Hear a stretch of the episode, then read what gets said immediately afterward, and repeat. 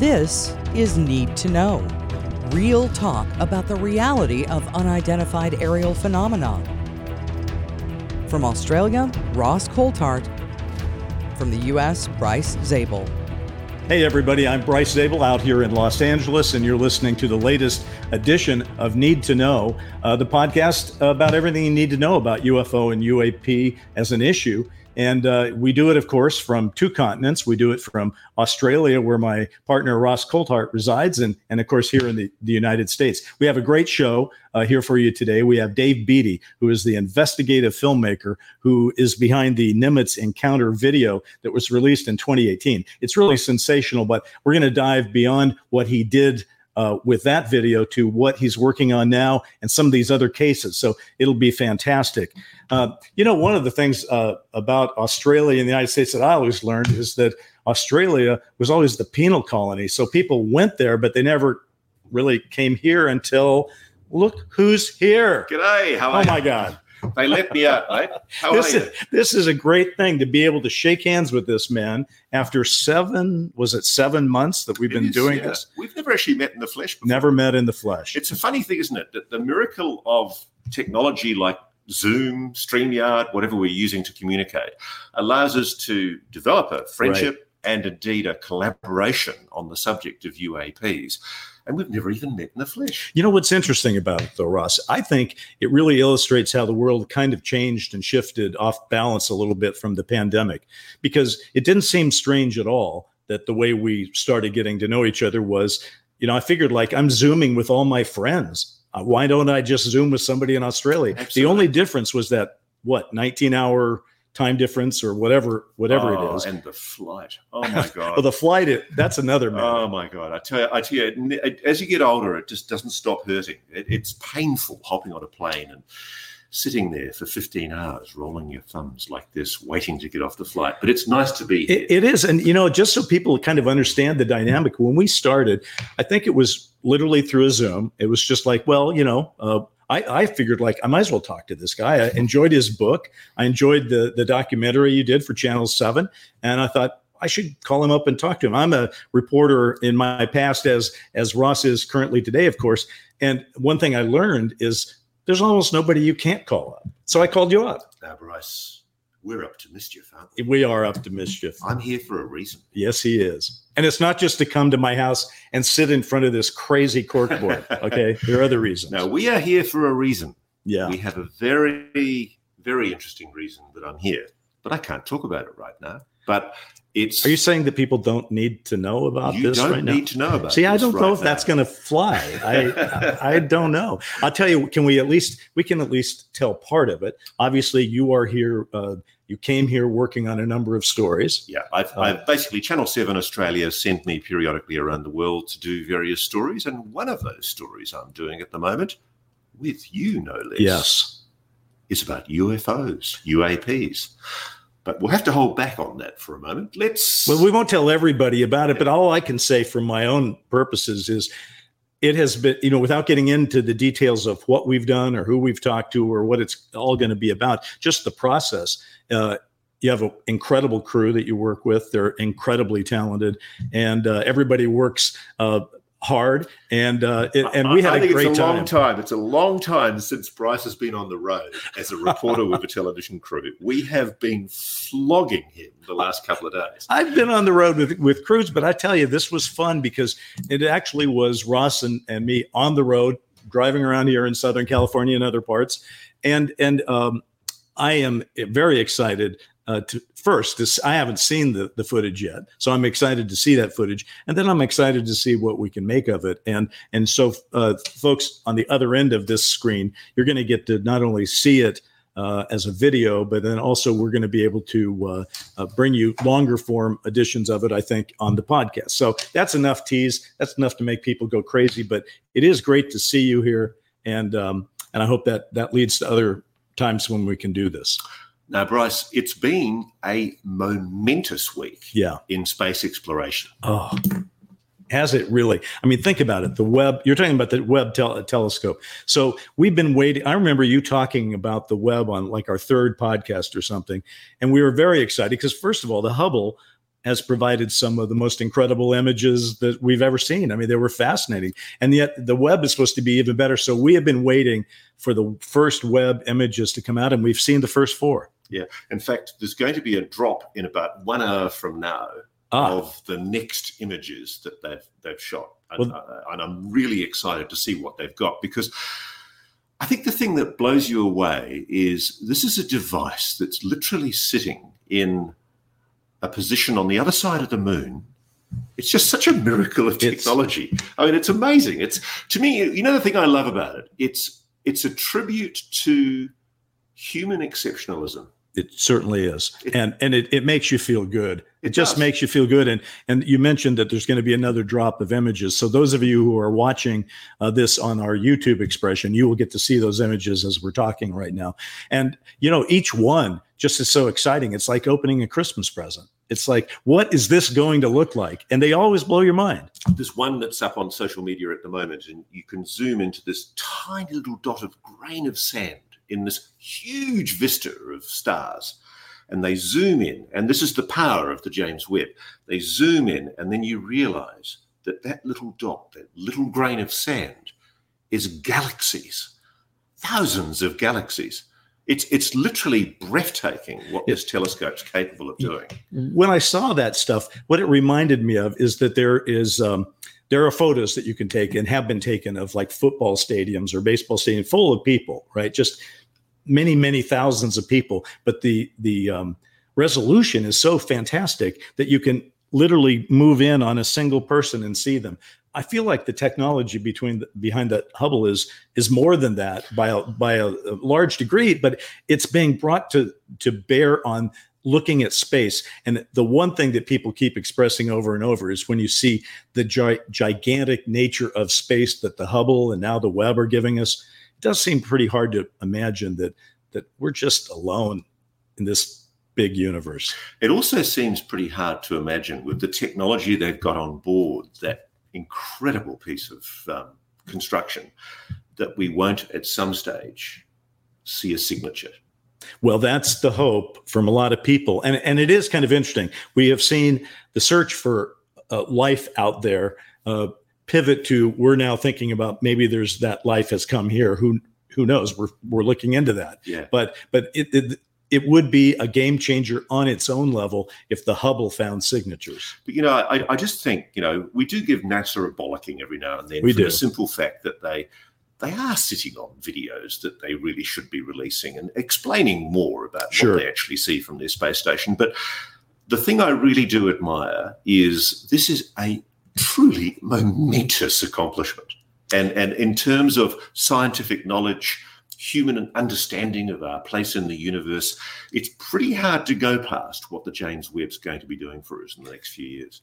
To me, it sort of has some of the same emotional feelings that I felt during the moon landing. Yeah. It made me proud that humanity, for all its problems, could still muster the capacity to do something brilliant and wonderful and positive. And clearly we're doing that with the web. Now, of course, now we have to come back down to Earth and say, what's going on around here? There are some updates we can make. And I think one of the first that we should talk about is probably, where do we stand on congressional hearings, since we seem to always be talking about it, because first of all, they're either talking about having hearings or whatever. Okay. I've been ringing the phones. Yes. By golly, I've been hitting the phone since I got here. I am very, very sure there are going to be more congressional hearings, and by golly, they're going to be a lot more interesting than the floppy, flaccid piece of wet lettuce that we got from Ron Moultrie and Scott Bray, despite their best intentions back in May. I don't think they could be much worse. Yeah, I think what we're going to get are witnesses who actually want to testify and who are psychologically motivated to give evidence that hopefully will provide an interesting insight into the UAP issue. It is true, though. We are hearing people that keep saying things like, oh, well, you'll see some surprising people. There are people sort of beating the drums in the distance to say this could be a game changer. Look, I actually got off the phone earlier today to somebody in Congress who told me, Ross, it's the January 6 hearing. Yeah. Basically, everything is delayed because They're all going like blazes to try and get the evidence out for the January 6 hearing as quickly as possible and to resolve that issue, because they don't want the January 6 issue to overwhelm what they're hoping will come out of the UAP hearings. I would look at it the same way, and it doesn't really bother me at all. Let the January 6 hearings play themselves out. They have to. I mean, I don't care which side of the political divide, if there is a political divide, and whether you should have those hearings or not. It doesn't really matter. If the people who are getting the UAP hearings together are doing their due diligent work and are trying to get the right witnesses to it, can you imagine if a UAP hearing was organized with the same degree of detail and presentation as these January 6 hearings have been? My God, I mean, that would draw ratings. That would be better than a Seinfeld finale. I mean, it would be incredible. I mean, you know, it's funny. I've noticed some people on social media have said that they thought that the politicians in the hearing on May 17th asked some good questions. And I'm just wondering what planet they're on. They allowed themselves to be snowed. Yeah. And by golly, that mustn't be allowed to happen again. And just to address the issue, one of the things that I think is absolutely imperative if we do have further hearings. I didn't realize this. I've been looking at the law in Congress. You can call witnesses, but it's a decision of the committee chairman whether or not they're put under oath. I hate that. So, I just hate that. I mean, the first thing that's important is that whoever comes up before the Congress must be sworn under oath. Absolutely. Otherwise, what's stopping them from lying? Can you even imagine to construct a situation where you bring somebody in to speak to the duly elected Congress of your country and you don't do everything you can to ensure they're going to tell you the truth? The other thing that we need to do, and this is where we are getting good news. I'm hearing from the traps inside the Congress that there is cracker legislation coming through that will provide an assurance of immunity to witnesses that want to come forward. It's going to indemnify people who have national security obligations, NDAs that restrain them from speaking. They will be given assurances that they can speak without fear of prosecution.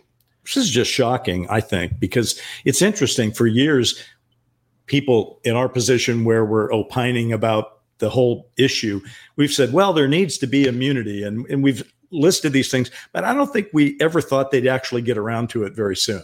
And to have people actually drafting legislation and putting it in writing, you see that it could actually happen. And then you start to say, wow, that's the kind of thing where you bring it. Think about even Watergate. John Dean talks about what he's going to talk about, and then boom, it blows open. You bring in one great witness under oath and have them say some things that then cause you to call other witnesses to find out the details of what they're saying. This, like I say, it's better than a Seinfeld finale. It really is. Now, I think we need to get on to our guest for today. Yes, we do. We'll bring Dave Beaty into the show within a few minutes on the next segment on Need to Know. Catch you on the other side. Stay with us. We're back in a moment because you need to know.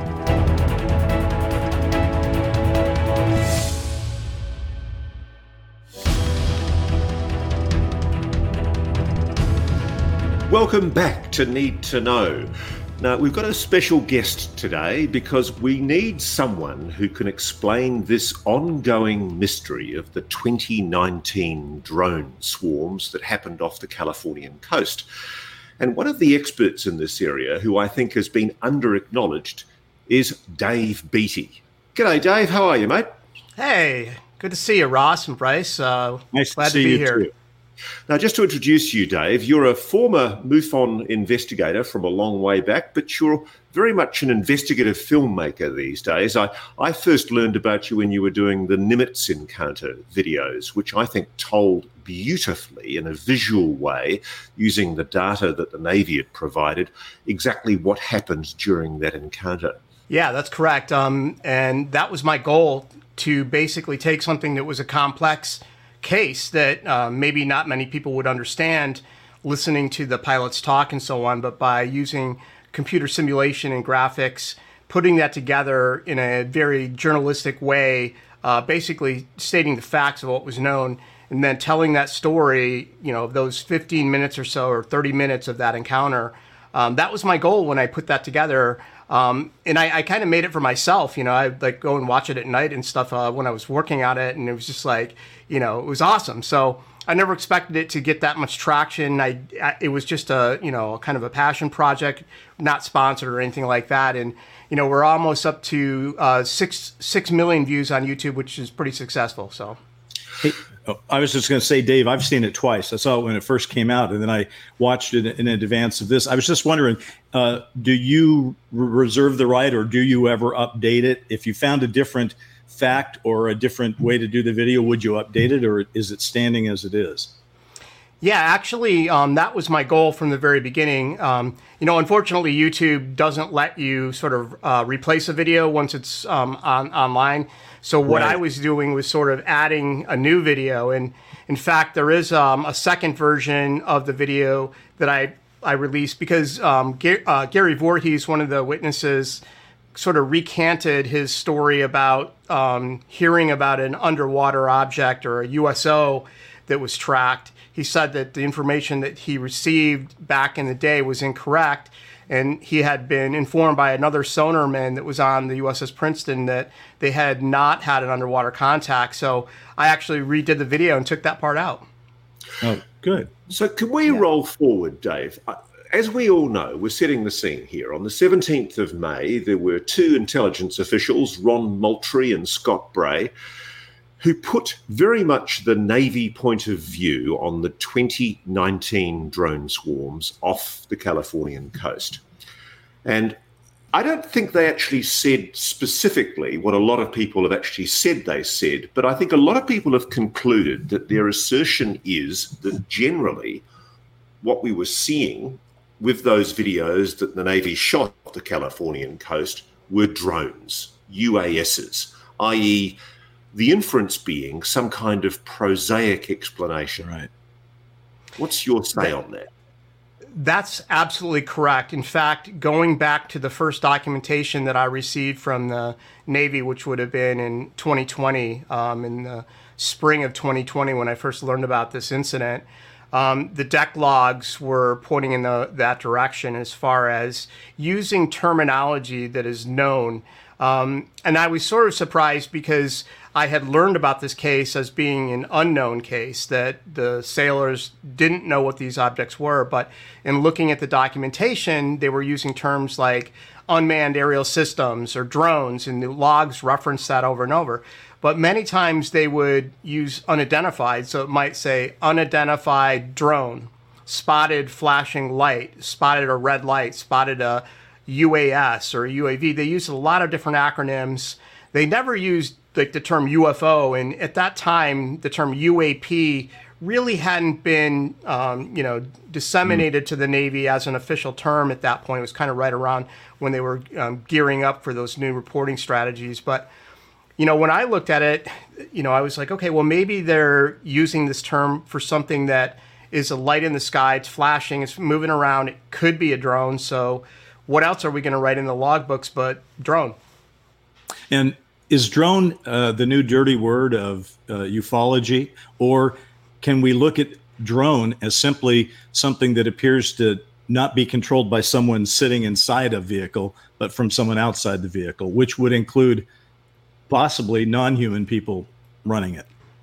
Right. I mean, I guess when you say an unmanned aerial system or a UAS, you're saying it's a machine that's in the air that doesn't have a man in it or a woman. Right. But, you know, so if they don't know where it came from or what it is, they might be able to get away with using that term. And it's possible that the quartermasters on these vessels were told simply, you know, just use that term. And they're probably on the radio with some of the other ships and they're discussing this and they're saying, well, what do we say? You know, write down UAV, spotted UAVs, or use the term drone.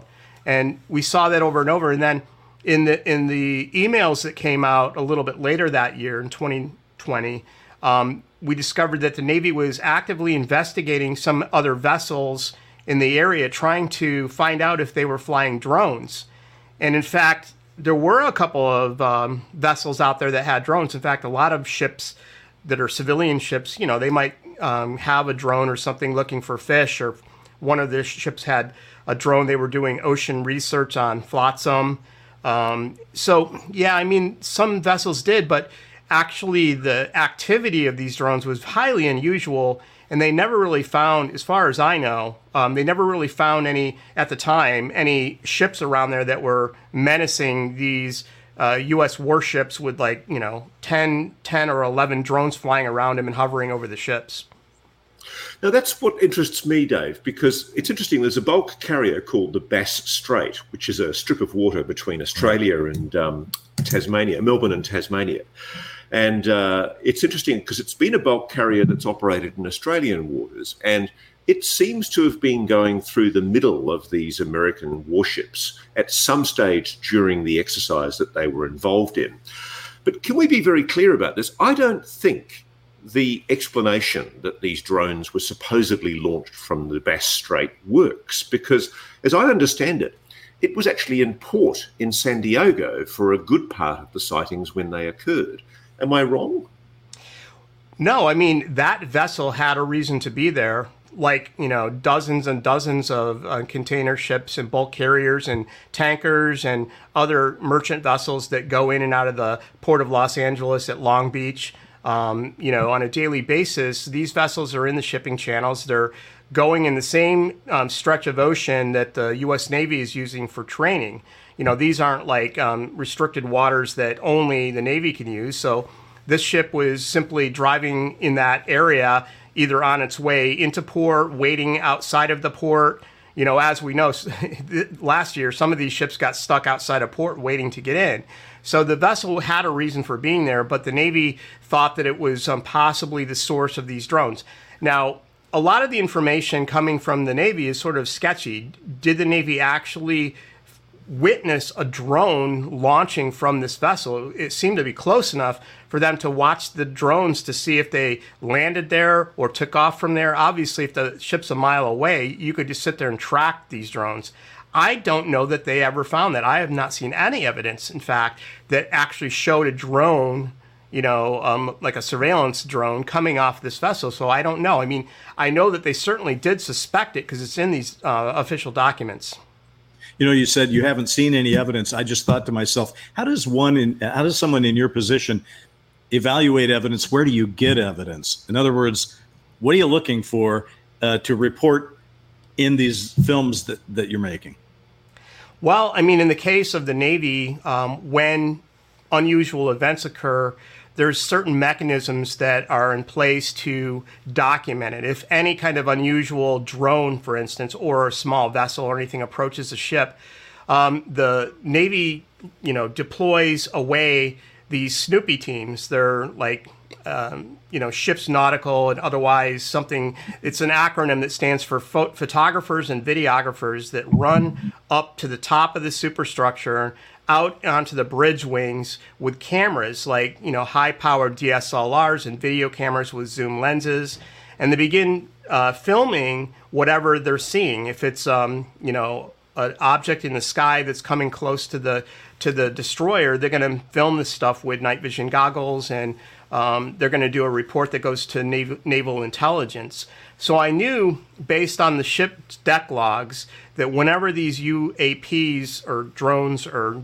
you know, whatever they were coming near the vessels, every single time they were deploying away these Snoopy teams. And so I knew that they had video and, you know, photographic evidence of this.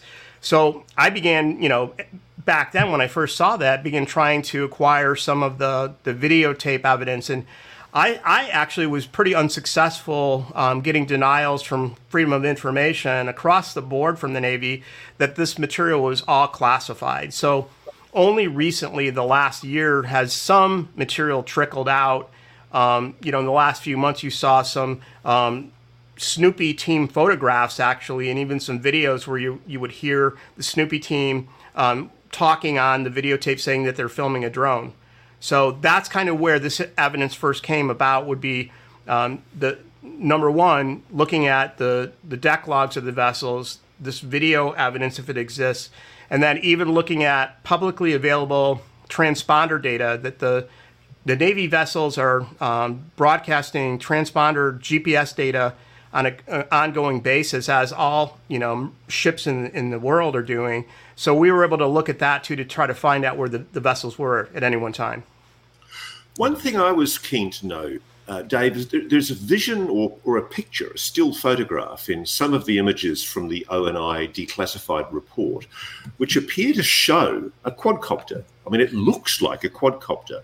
And the reason why this matters, I think, just to explain to our audience, I want to preface here, it matters, this whole debate about what this drone's explanation means, because I think that 29 incident was extraordinarily significant. Like you, I've been talking to people in the Navy and former and serving Navy people who've told me they don't buy the drones explanation. They admit that there may very well be drones at some stage during the course of this engagement, but that there were multiple engagements over various days. So can you paint us a pen picture of not just one incident, but the whole series of incidents? And were there vision or images of drones? Yeah, I mean, I have seen a couple of Navy documents that show clearly that they were filming a drone. And obviously, in this day and age, if you just go outside, you probably could find one somewhere in a park and film it. So, yeah, during this time period, there were some incidents where, you know, drones were in usage. And, you know, as it's known, fishermen do use drones. So, but these, it's not really the same thing that we're talking about here. We're talking about where you would have a Navy destroyer reporting that they began receiving reports from the lookouts that they had multiple unknown aerial air contacts inbound approaching the vessel. And in some of these cases, specifically in the month of July 2019, you had day after day, night after night, actually, not during the day, but almost entirely at night, night after night of these incidents taking place where you might have, you know, 3 or 4 or 6 or 7 or 10 or 11 drones approaching a Navy warship and then circling around the ship, sometimes hovering above the ship. You know, the sailors were looking at lights in the sky, very hard to discern shapes. They didn't report, as far as I could tell, they didn't report these incidents during the daytime where it might be a little bit easier to see what they're looking at. And you know, again, a light in the black sky is kind of hard to even photograph. So that's kind of what was happening. In some cases, you would have, say, 4 or 5 destroyers that were out in the Southern California operations area, spread out over, you know, thousands of square miles of ocean. These guys were not sitting together in a tight group. They were spread out hundreds and hundreds of miles apart, yet they're all receiving multiple drones inbound. They're all receiving at the same exact time these UAVs that, you know, are sort of very unusual. Again, the Navy's looking at this as a, you know, perhaps a foreign actor, a foreign state actor that's conducting surveillance. But I just haven't seen the evidence that, you know, they actually found that person or persons or government that was doing it. It's sort of suggestive that it's suspected drones, it's suspected foreign, you know, they don't come right out and say it, but other investigators have said, oh, these are Chinese drones. It's obvious. Well, that's, I think, one, you know, hypothesis, but you know, again, some of the Navy veterans that I've talked to, in fact, the first guy I ever talked to told me, hey, these are not drones. The person that told me about this, Dave, he's like, hey, these are not drones. These are like, were unknown. They were kind of freaking the guys out that were on the ships. They couldn't identify them. They were, you know, very unusual in the behavior, so. And I've got a few more questions for you, Dave, because you've now got me going. Need to Know continues in a moment.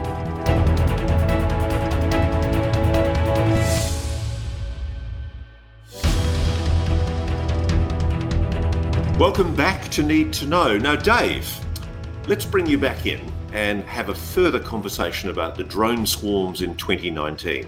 Just to explain to our audience, people might think I'm a bit obsessed with this issue, but I think in terms of relative importance, this incident that took place in 2019 is on a par with what took place with the 2004 Nimitz incident and the 2014, 15 incidents that involved the USS Theodore Roosevelt off the East Coast near where you are, Dave. Do you agree?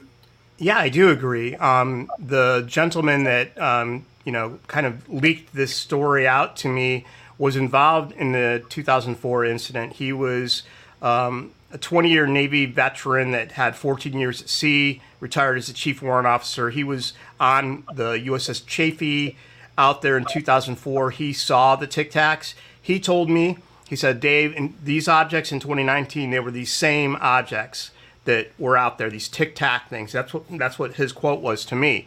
Now, I don't know that the people, the veterans that actually witnessed this reported white cylindrical objects. I haven't seen that at all. But he said that they were very strange, and they viewed them directly from the eye level from the bridge. The East Coast sightings, the 2014, 2015, again, these were strange objects that were hovering out there all day long, maneuvering around these Super Hornets, doing very strange kind of cat and mouse type stuff with the fighter jets, behaving in ways and maintaining these positions out there over the ocean, hundreds of miles offshore, that just seem to defy kind of this idea that somebody flew these from a ship, or obviously it would be almost impossible to fly 100 miles from land, a small drone. But the same thing in 2019. If there's, 4 or 5 ships out there, and each one is receiving 4 or 5 or 6 drones hundreds of miles offshore, who's flying these things out there? It's just really odd. Dave, that is true. It raises the question, where are they launching from, and where do they go after they're done? The one thing I just wanted to make clear for our audience is there's these numerous incidents. The one that we seem to know a lot about, of course, is Nimitz. That's the one that's captured the public imagination. Everybody goes, oh, got it, Tic Tacs, right? Are there observers on these other incidents who are describing physical craft, and do they differ specifically from the Tic Tac? It's been very, very challenging for me to get anybody from the 2019 events to speak. I did make a serious attempt to begin contacting, former Navy personnel that would have been aboard, and obviously there would be thousands of these people. So that's there's a challenge if anyone wants to partake. You can find public sources where some of these sailors are listed, and trying to reach out to them as a journalist is a challenge. And I did eventually contact a few who were willing to talk to me, but as soon as I mentioned this specific incident, that this is what I was researching, they didn't talk to me anymore, and they pretty much ghosted me across the board once I brought this incident up. And I don't know if they were signed NDAs or the Navy basically told these people, don't talk about this to the press. I don't know.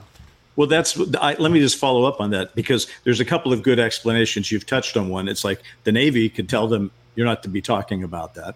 But then also there is the whole stigma issue, which we've all reassured ourselves is getting better, that people feel less stigmatized on the topic, so they're more willing to be honest about it. But that doesn't sound exactly like your experience, that you're still getting pushback when you're trying to talk to people. Is it because they're active duty personnel and they're not retired, or what's your explanation for that? Yeah, I mean, I've seen it go both ways. I mean, the gentleman that originally contacted me was retired, but yet he was still involved in his career. So a lot of people that are, in the Navy for a long time, they leave the Navy and they're involved in defense contractor careers.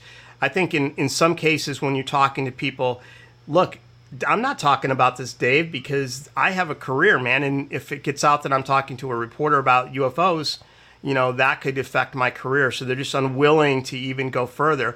And I really have to, commend these people that are willing to come forward and talk to me, and put their trust in me that I'm not going to cause any problems for them. If they don't want to, be publicly, named and so on. And I know that, Ross, you've mentioned this before, that it's utmost important to protect the, confidentiality of these guys. So that's what I've been trying to do. You're absolutely right, Dave. I mean, it's funny because I wanted to add to what you're saying. I actually just got off the phone as I was on my way here. I'm, as you know, in LA, and I was talking to somebody in Australia who was talking to me about an incident that took place on a Australian Navy warship in Australian waters.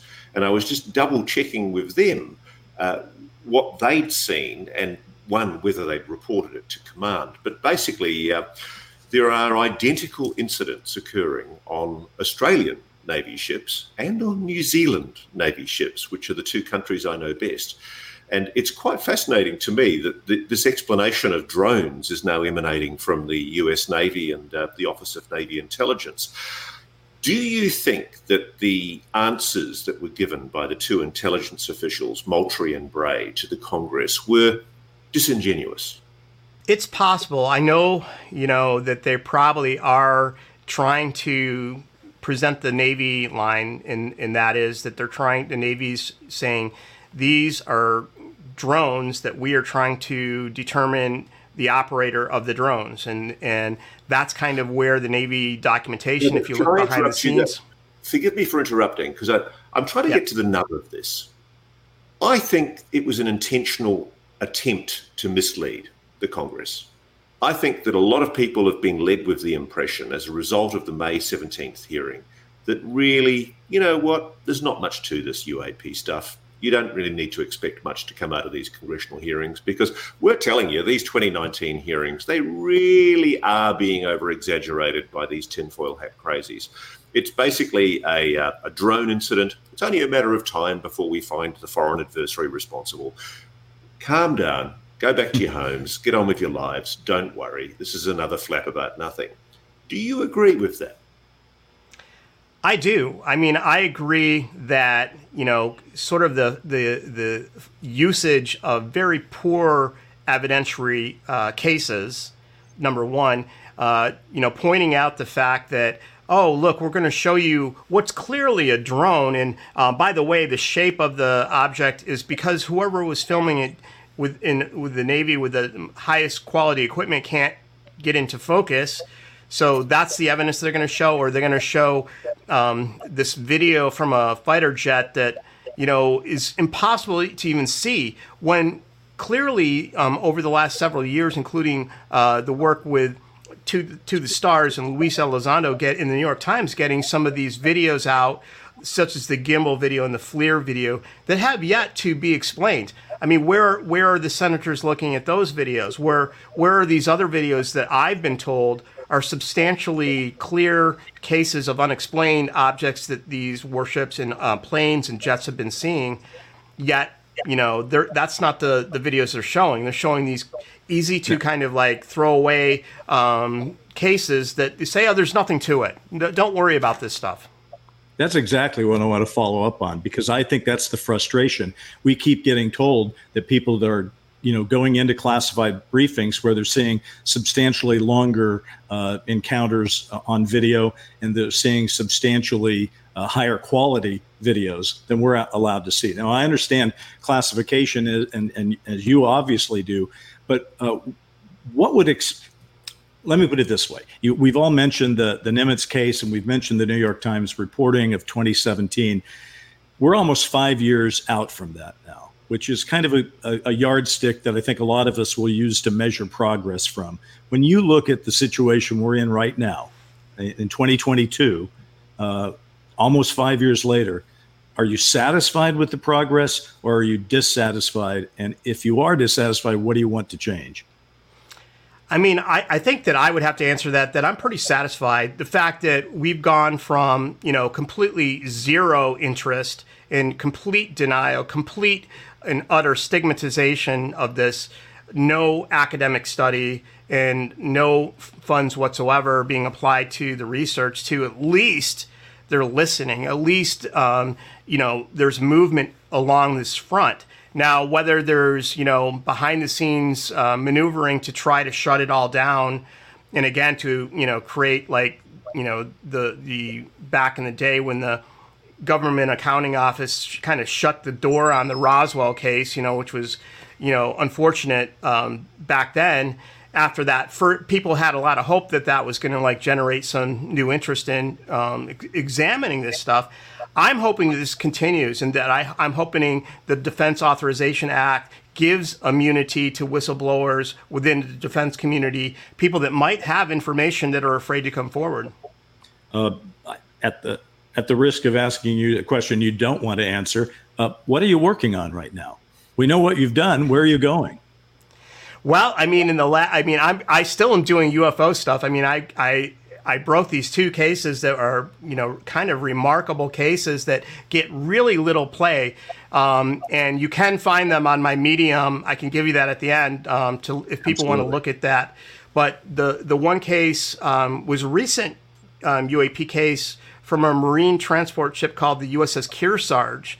And in October of, it would be 2020, or no, October 2021, excuse me, and then January 2022. So just recently, this vessel was off the East Coast doing training operations, and again, encountered these really strange lights that were maneuvering behind the vessel. There were Marines that were on the deck of the ship that were filming it. They submitted a report. We FOIA'd, we got this PowerPoint that basically shows where the position of the ship is, and it clearly labels UAPs. This time they're saying the UAP was right here, and they're not saying it's a drone. So that was kind of a breakthrough case there. Again, it's still unknown. And then an older case that came to my attention that I just completed a series of interviews was the USS Ronald Reagan, where up to 10 people on the bridge observed a glowing, fiery orb that basically was hovering over the ship for, you know, all the people to see plainly in front of all these people. And independently, I interviewed like 3 different sailors and talked to about 10. So it's just incredible. So that's kind of what I'm working on. That's not my day job. My day job is working, doing films. I'm doing a documentary on the USS Enterprise for the World War II Foundation. It's being narrated by Gary Sinise. And it's going to be on PBS, you know, probably early next year. Excellent. So, Dave, just returning to the 2019 incidents, for a moment, the USS Omaha case, the splash, splash, splash video. I'm interested in that because it appears to show an object doing something miraculous. It's hovering, for a start, and then it just goes poof, and it disappears. It's perhaps going into the water, which in itself is transmedium, one of the 5 observables. It's perhaps demonstrating stealth. It's perhaps demonstrating instantaneous velocity. Do you agree? Yeah, I mean, for what we have there in the visual evidence, both the spherical-looking FLIR footage, and then also from the same vessel, which we would assume around the same time, we have radar imagery of the radar screen, and you can hear the commanders on the bridge of the Omaha describing these contacts and describing the fact that this object was splash mark bearing range. We can assume that they must have had that on radar, because if you're going to do mark bearing range, that to me is like a radar track that you're, you know, putting a pin on, saying mark that right there, because that object just disappeared. So, you know, it's very unusual. I mean, what were they observing? Again, we would need to talk to some of these sailors to say, you guys were there. What was it that you were looking at? Was this a DJI, you know, Phantom Pro or something out there? Or was this not anything that anyone had ever seen before? But that's the point, isn't it? And to come back to why the 2019 incident matters, it's because there is no known drone technology, or indeed there is no known technology anywhere in any government in the world that can do what that object did. It's a solid object.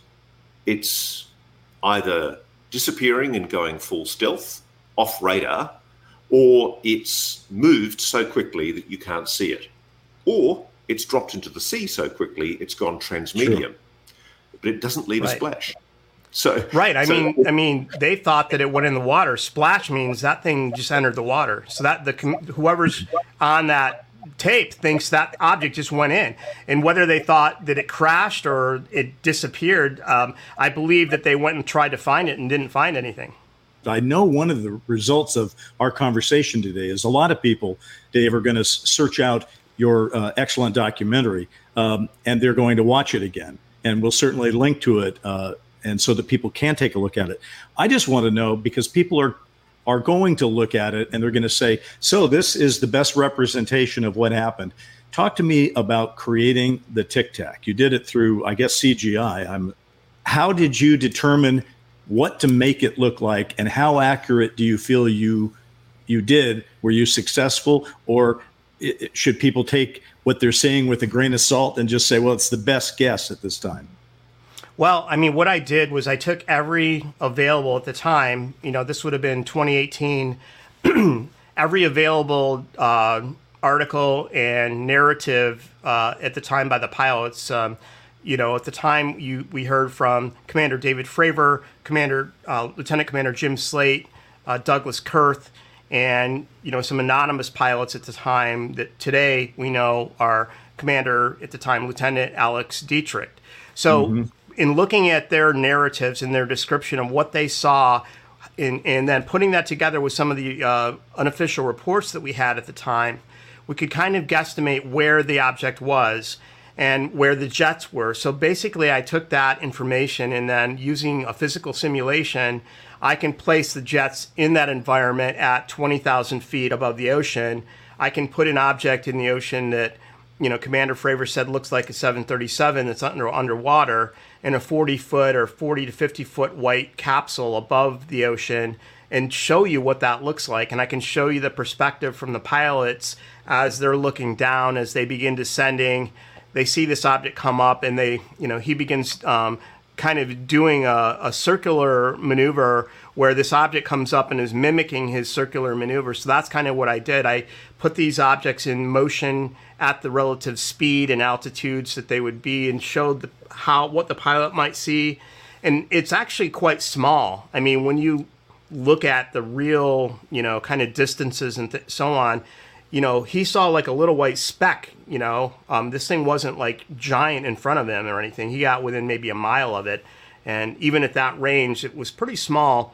But I think that based on everything that the pilots have said, it's probably pretty close. At least, you know, none of the pilots have like come to me and said, hey, that's completely wrong. You know, that didn't look like that at anything. I think the only pushback I got was, you know, some of the voice acting was a little poor. You know, the pilots don't like to say that they were, you know, peeing their pants or whatever.